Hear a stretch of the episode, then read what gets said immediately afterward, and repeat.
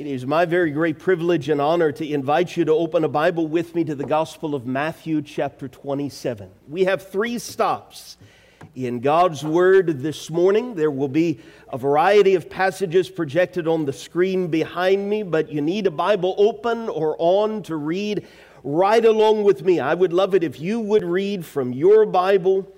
Matthew chapter 27 is where we are going to launch here in just a few moments. Thank you so much for being here on this first day of a new God given week. What better way to begin this week than by singing all about the God who has given us this week?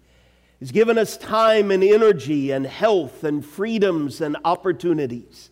You've been an encouragement to me this morning by being here, by singing together, in the way that you have remembered what our Lord has done to make all of this possible. And so, thank you for being an encouragement to me and to being an encouragement next to each other. And I pray that our time in God's Word together this morning will be an encouragement to all of you.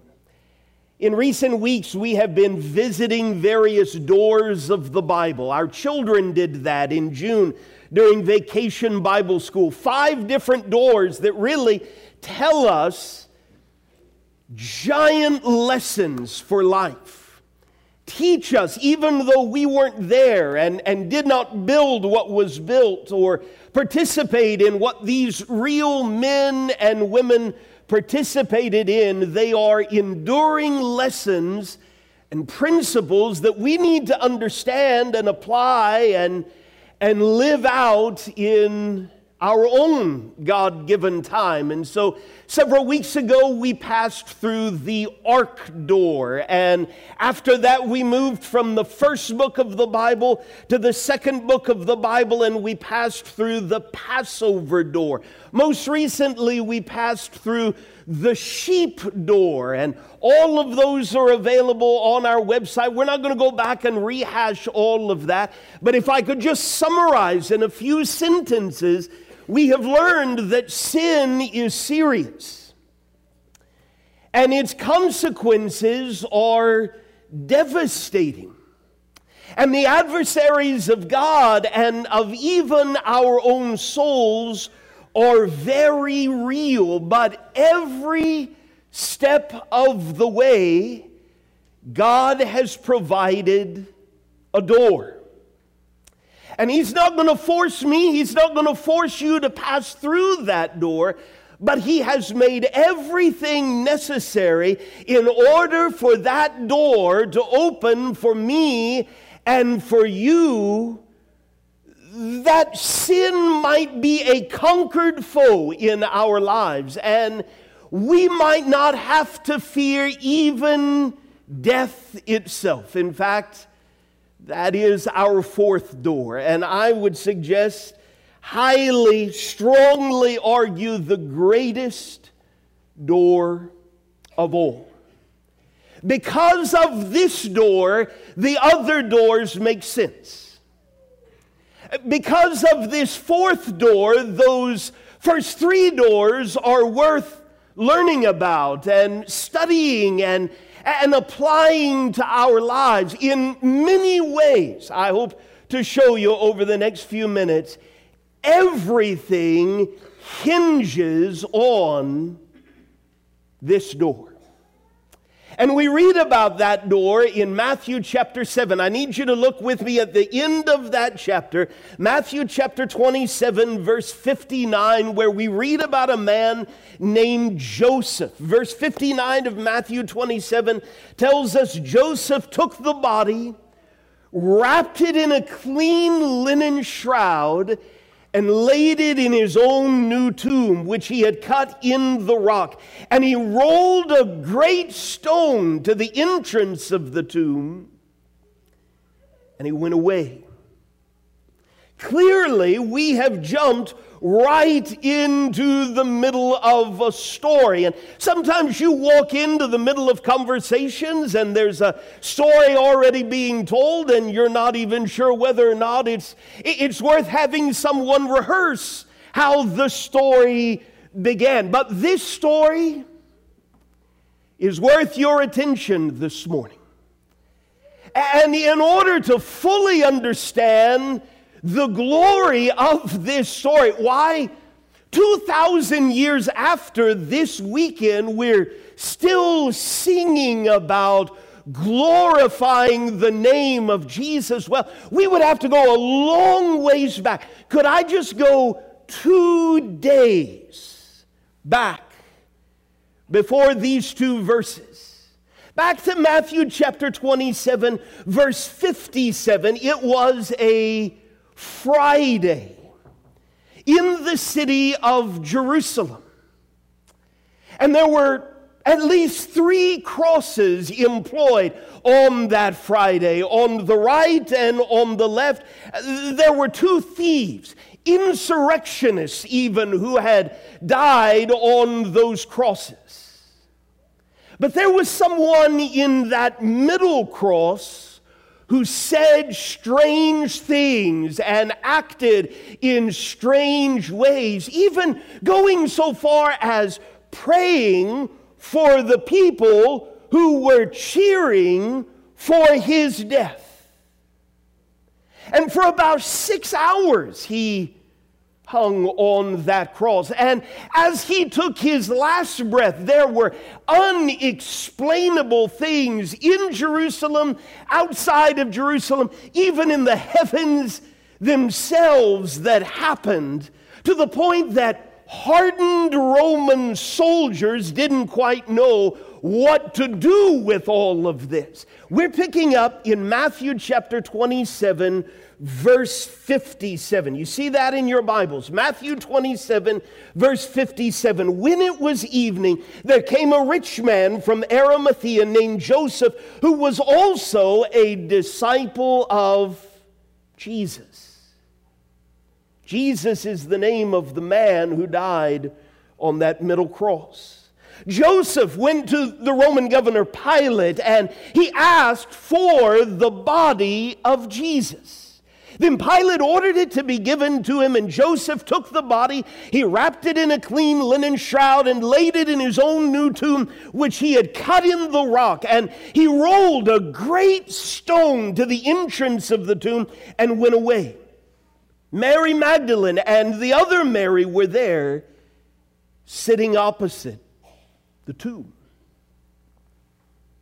That's Friday. And all on its own, those four verses, all that they do is describe someone who died, a couple of women who cared enough to watch, and a wealthy man who thought enough about that man who died on that middle cross to ask permission for his body, to honor that body, and to honor the memory of the man who had lived in that body enough to use his own tomb. That was Friday. Verse 62 takes us to Saturday. The next day, that is, after the day of preparation, the chief priests and the Pharisees gathered before Pilate and said, Sir, we remember how that impostor said, while he was still alive, after three days I will rise. That man on that middle cross, while he was alive, said a pretty strange thing. I'm going to die, and three days later, I will rise. And there were plenty of Jewish authorities, you heard it in their own words, they believed he's an impostor. And they want to make sure nobody else chooses to believe Jesus, that man who died on that middle cross, is anything more than an impostor. And so they come to the occupying powers that be and they say, therefore, order the tomb to be made secure. The door has been shut we want to make sure that door stays shut and secure until the third day, lest his disciples go and steal him away and tell the people he has risen from the dead. And the last fraud will be worse than the first.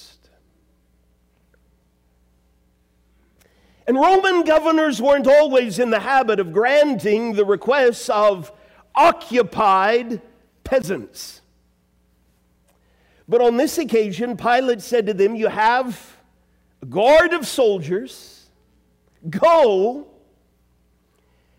and make it as secure as you can. So they went. The door is shut. It is secure. It is guarded. It is even sealed. Into verse 66. That's Saturday. The very next verse takes us to Sunday. Now, after the Sabbath, toward the dawn of the first day of the week, Mary Magdalene and the other Mary, those, those two women who cared enough to watch as he was being buried, they went to see the tomb, and behold, there was a great earthquake, for an angel of the Lord descended from heaven and came and rolled back the stone and sat on it. His appearance was like lightning, and his clothing white as snow. And for fear of him, the guards trembled and became like dead men. But the angel said to the women, Do not be afraid. Don't miss the irony of that. Hardened Roman soldiers trembling so bad it's as if they're dead first words out of the angel's mouth to those women who cared enough to watch Jesus be buried are don't be afraid. I know why you're here. I know that you seek Jesus, that man on the middle cross, Jesus who was crucified. And on that Sunday, 2,000 years ago, news was shared that changed the world. He is not here. For he has risen. As he said, Come, see the place where he lay. Then go quickly and tell his disciples that he has risen from the dead. And behold, he is going before you to Galilee. There you will see him. Many of us have read this many, many, many times. And so, could I encourage you not to take for granted what you're reading, not just to gloss over, not to allow this most earth shaping news in the history of humanity just to fly by your mind this morning. There was an empty tomb, there were guards trembling. There are women who see an angel who delivers news. I know why you're here. I know what you're looking for. He's not just a body, and the body isn't here. And it's not that the body was taken and we don't know where it is, it's that he has risen. In fact, just like he said he was going to, he has risen. And it's not that, well, he's not here and we don't know where he is. It's that you need to go tell his followers he's going to meet them in Galilee and they're going to see him. See, I have told you. So these two women, they depart quickly from the tomb with fear and great joy, and they're running to tell his disciples, and behold, the man who had died on the middle cross met them. And he spoke. Greetings. And they came up and took hold of his feet. They could really touch him. He wasn't a ghost. This wasn't a vision. This wasn't a dream. They could touch him and they worshiped him. And then Jesus said exactly what the angel said Don't be afraid. Go and tell my brothers to go to Galilee, and there they will see me. Stop number one. Go with me, stop number two, to 1 Corinthians chapter 15. I've suggested to you this morning this is the most important door of all. This is the door on which all other doors are hinged. And so, as you're turning to 1 Corinthians 15, let me ask you what is the most important door you have ever walked through? I mean, really. You've walked through a lot of doors. You've walked through a lot of doors this morning. What is the most important life shaping, future altering, impactful door for you and your family and those who know you? What's the biggest, most significant door you've ever walked through?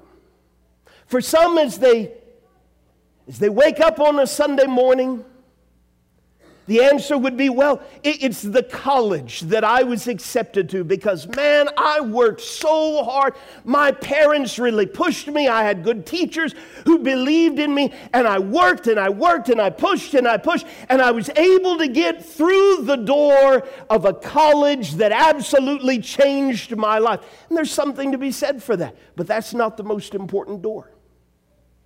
And if you live like that's the most important door, you're wasting your God given life. What's the most important door you've ever walked through? Is it the, the room where you met your spouse? That's a life changing event, right? And forever, it was as if both of your lives were, were lived on a completely different angle. And there are all sorts of blessings that came as a result of that. Perhaps more human beings that came as a result of you walking through that door and you meeting your spouse. And you've got someone that you hope to live for the rest of your life with. That's a significant door. But I want you to listen to me this morning. That's not the most important door of all. And if you treat that as the most important door of all, you're missing the point. What's the most significant door you've ever walked through? a, a life changing job maybe a doctor's office where you had no idea anything was going on, but what that doctor discovered inside of that room, because you walked through that door, it saved your life. And you want to tell everybody about the skill and the expertise. Maybe you would describe it as the luck or the good fortune of walking through that door. I want you to listen to me this morning. All of those significant doors, not the most important. What will you gain if you walk through all of those doors?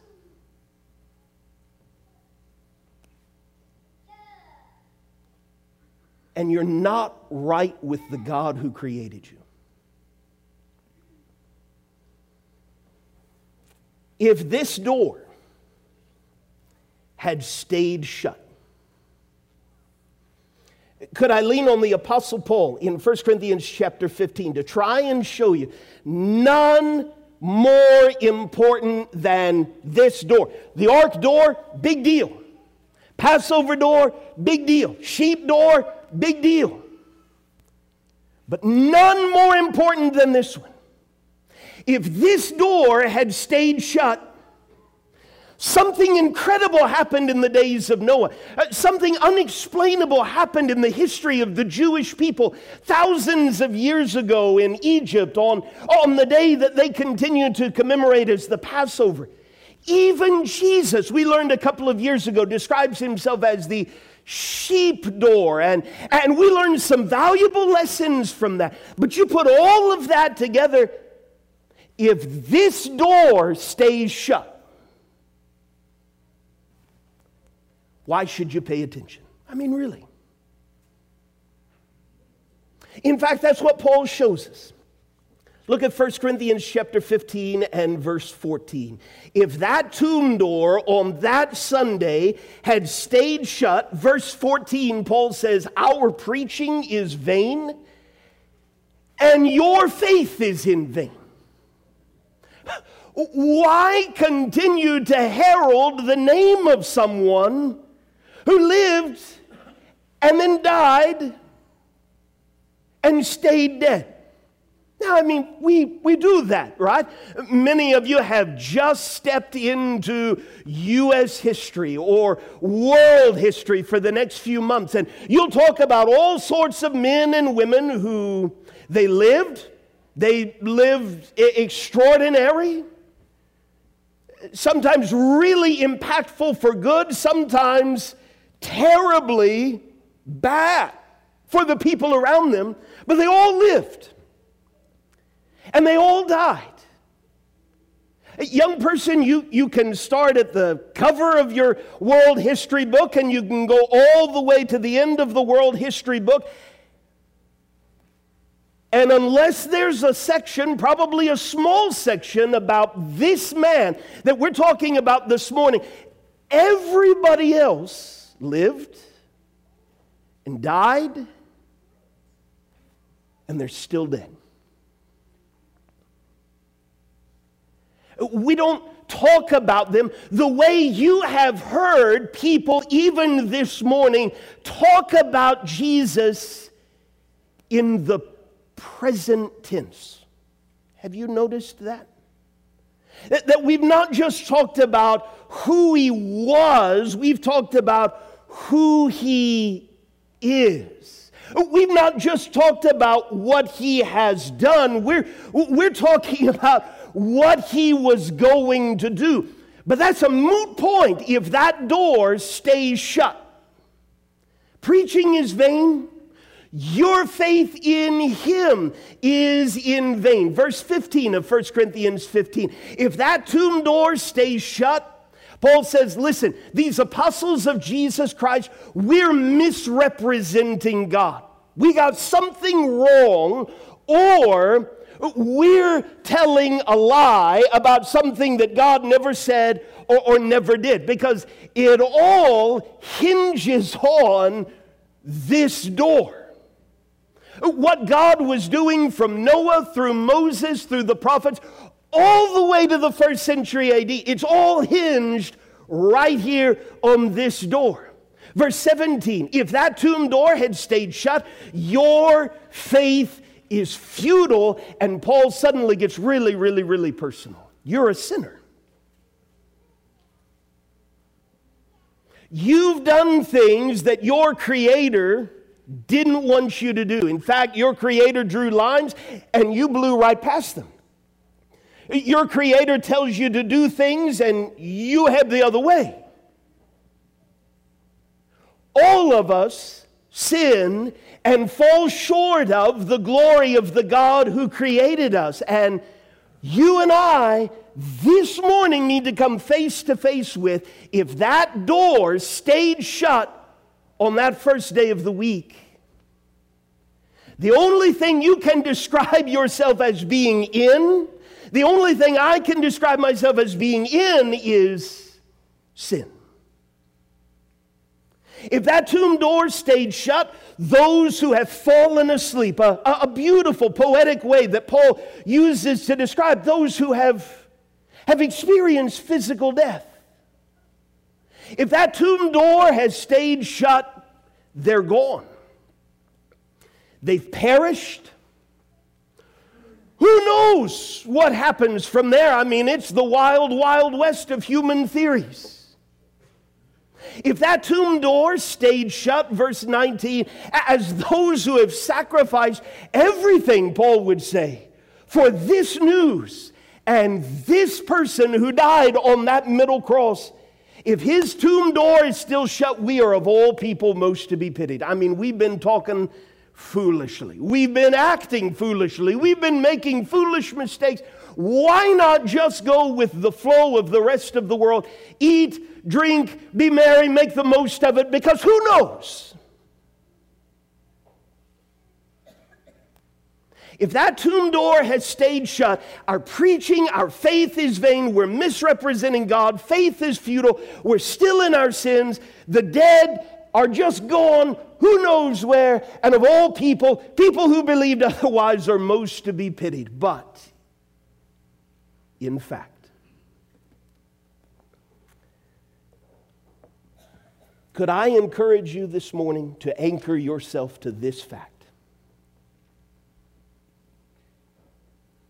I'm going to go so far as to say you're not going to hear another fact worth building your life upon this week more than this. I don't care what door you're able to go through today, this week, this month, this year, for the rest of your life.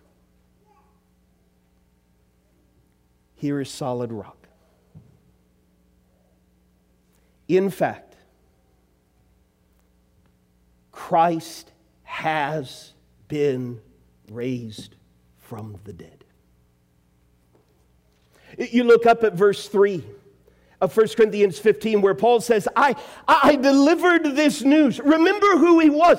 He believed Jesus was a fraud. He believed Jesus was an impostor. And now he is gleefully sharing this news that he received that Christ died for our sins in accordance with the scriptures. He was buried and he was raised on the third day in accordance with the scriptures, and he appeared. He appeared to Cephas. He appeared to the 12. He appeared to more than 500 brothers at one time, most of whom, as he writes this letter, are still alive. Track them down. Go talk to them. Some have fallen asleep. He appeared to James. He appeared to all the apostles. Last of all, as to one untimely born he appeared also to me. In fact, Christ has been raised from the dead, and he wants us to understand. Notice those next three words 1 Corinthians 15, verse 20, the first fruits. Verse 23, Christ the first fruits. Into verse 20, the first fruits of those who have fallen asleep. Stop number three, and the lesson is yours. Go with me to the Gospel of John, chapter 5. John, chapter 5. The Apostle Paul is writing, proclaiming as an eyewitness, I saw him, I'm not the only one. Dozens saw him, Hundreds saw him at the same time. He was gracious to me, though I believed he was an impostor and a fraud. He changed my life. You need to know the tomb door opened, and he is the first fruits of those to come out. So, what's it all mean? Would you listen with me to Jesus? Because let's be real honest this morning. If the tomb door stays shut, why worry about what Jesus of Nazareth had to say? I mean, really.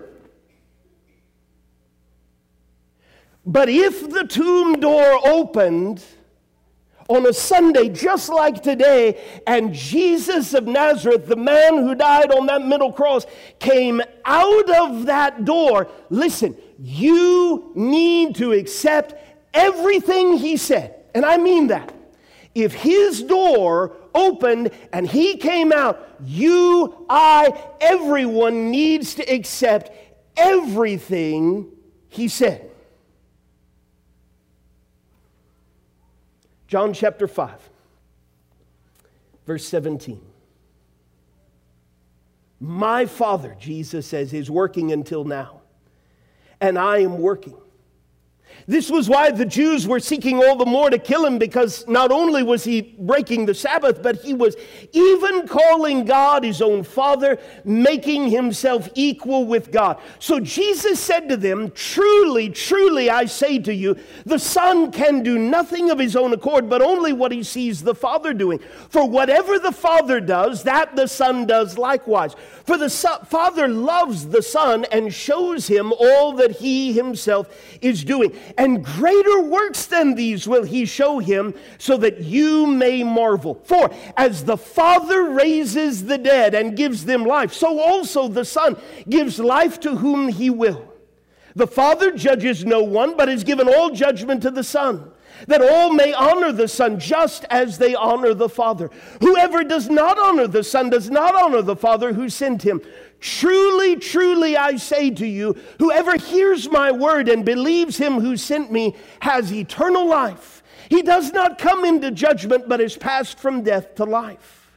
Truly, truly, I say to you, an hour is coming and is now here when the dead will hear the voice of the Son of God, and those who hear will live. For as the Father has life in himself, so he has granted the Son also to have life in himself. And he has given him authority to execute judgment because he is the Son of Man. Do not marvel at this, for an hour is coming when all who are in the tombs will hear his voice and come out those who have done good to the resurrection of life, and those who have done evil to the resurrection of judgment. The tomb door stays shut 2,000 years ago on Sunday. Why should I listen to any of that?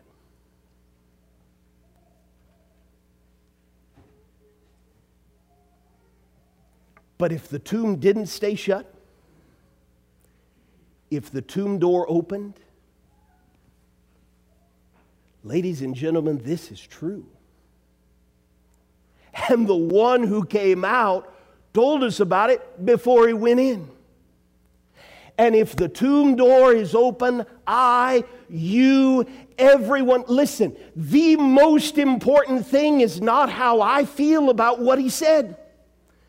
If the tomb door is empty, the most important thing is not whether or not I'm interested in acknowledging him as king. If the tomb door is open, it doesn't matter what I would do differently than what he did.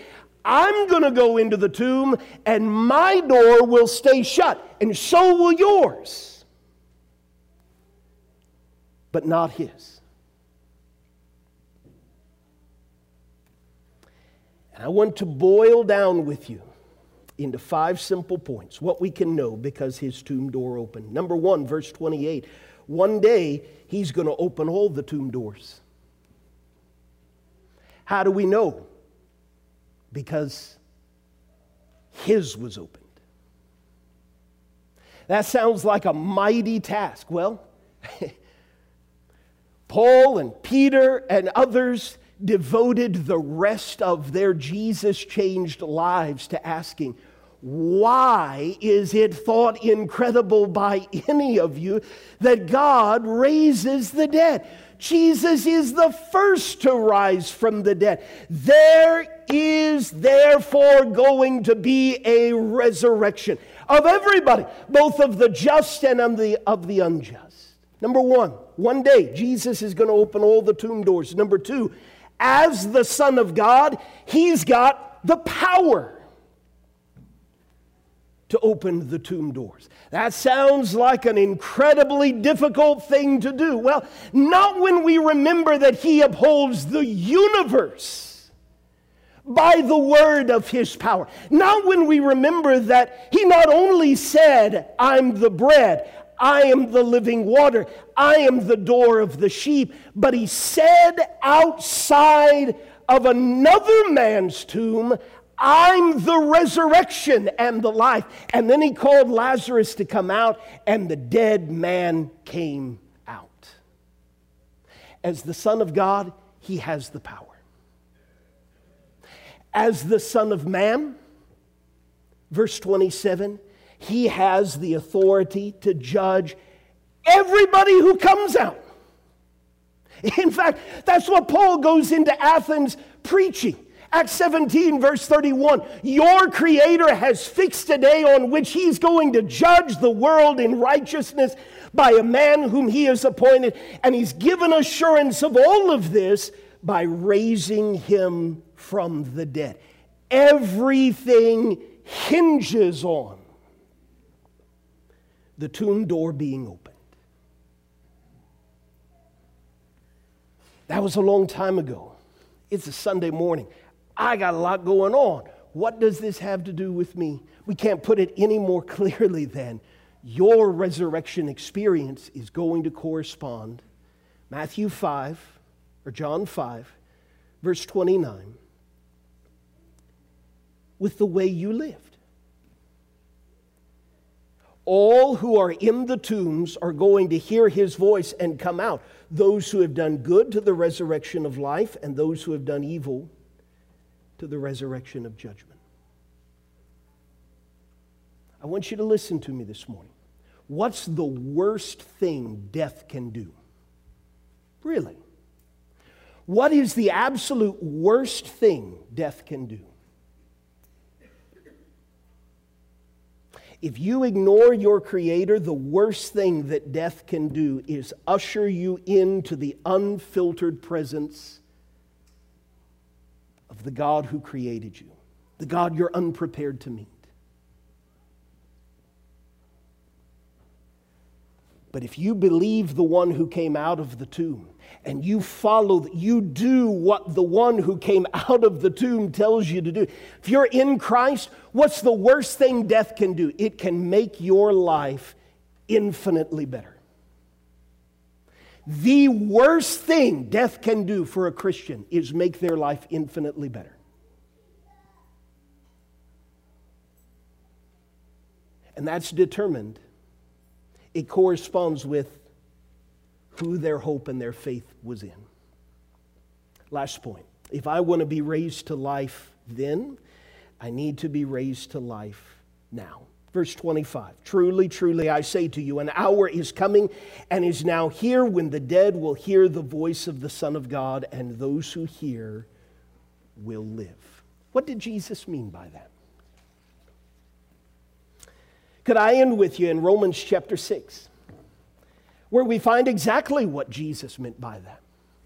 The Apostle Paul, same Paul that we've been leaning on his preaching in the first century, asks the question, Romans chapter 6, verse 1 What, what then shall we say? Are we to continue in sin that grace may abound? Are we to continue in sin because Jesus opened the tomb door? By no means. We've got to die to sin. How can we who died to sin still live in it? How do we die to sin? Don't you know that all of us who have been baptized into Christ. What's the worst thing death can do for someone in Christ? Make their life infinitely better. Don't you know that all of us who have been baptized into Christ Jesus were baptized into his death? We were buried, therefore, with him by baptism. What is baptism? It's a burial. Burial of what? Burial of sin, burial of rebellion, burial of self selfishness, self centeredness, in order that, you see, it all hinges on this door opening. Just as Christ was raised from the dead by the glory of the Father, we too might walk in newness of life.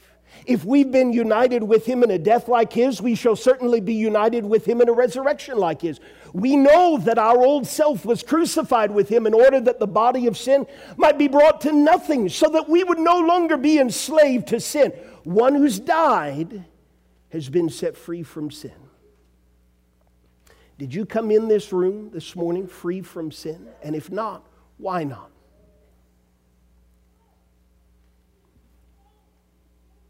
The worst thing death can do if you're a slave of sin is usher you into the presence of the God who created you, the presence of the God you've sinned against, the presence of the God you're not prepared to stand before.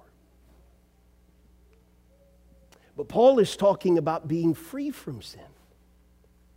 Having died with Christ, full of faith that we will also live with him. We know that Christ, being raised from the dead, will never die again. Death no longer has dominion over him.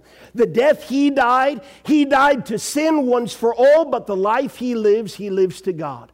So you also must consider yourselves dead to sin and alive to God in Christ Jesus. What's the worst thing that death can do for someone in Christ?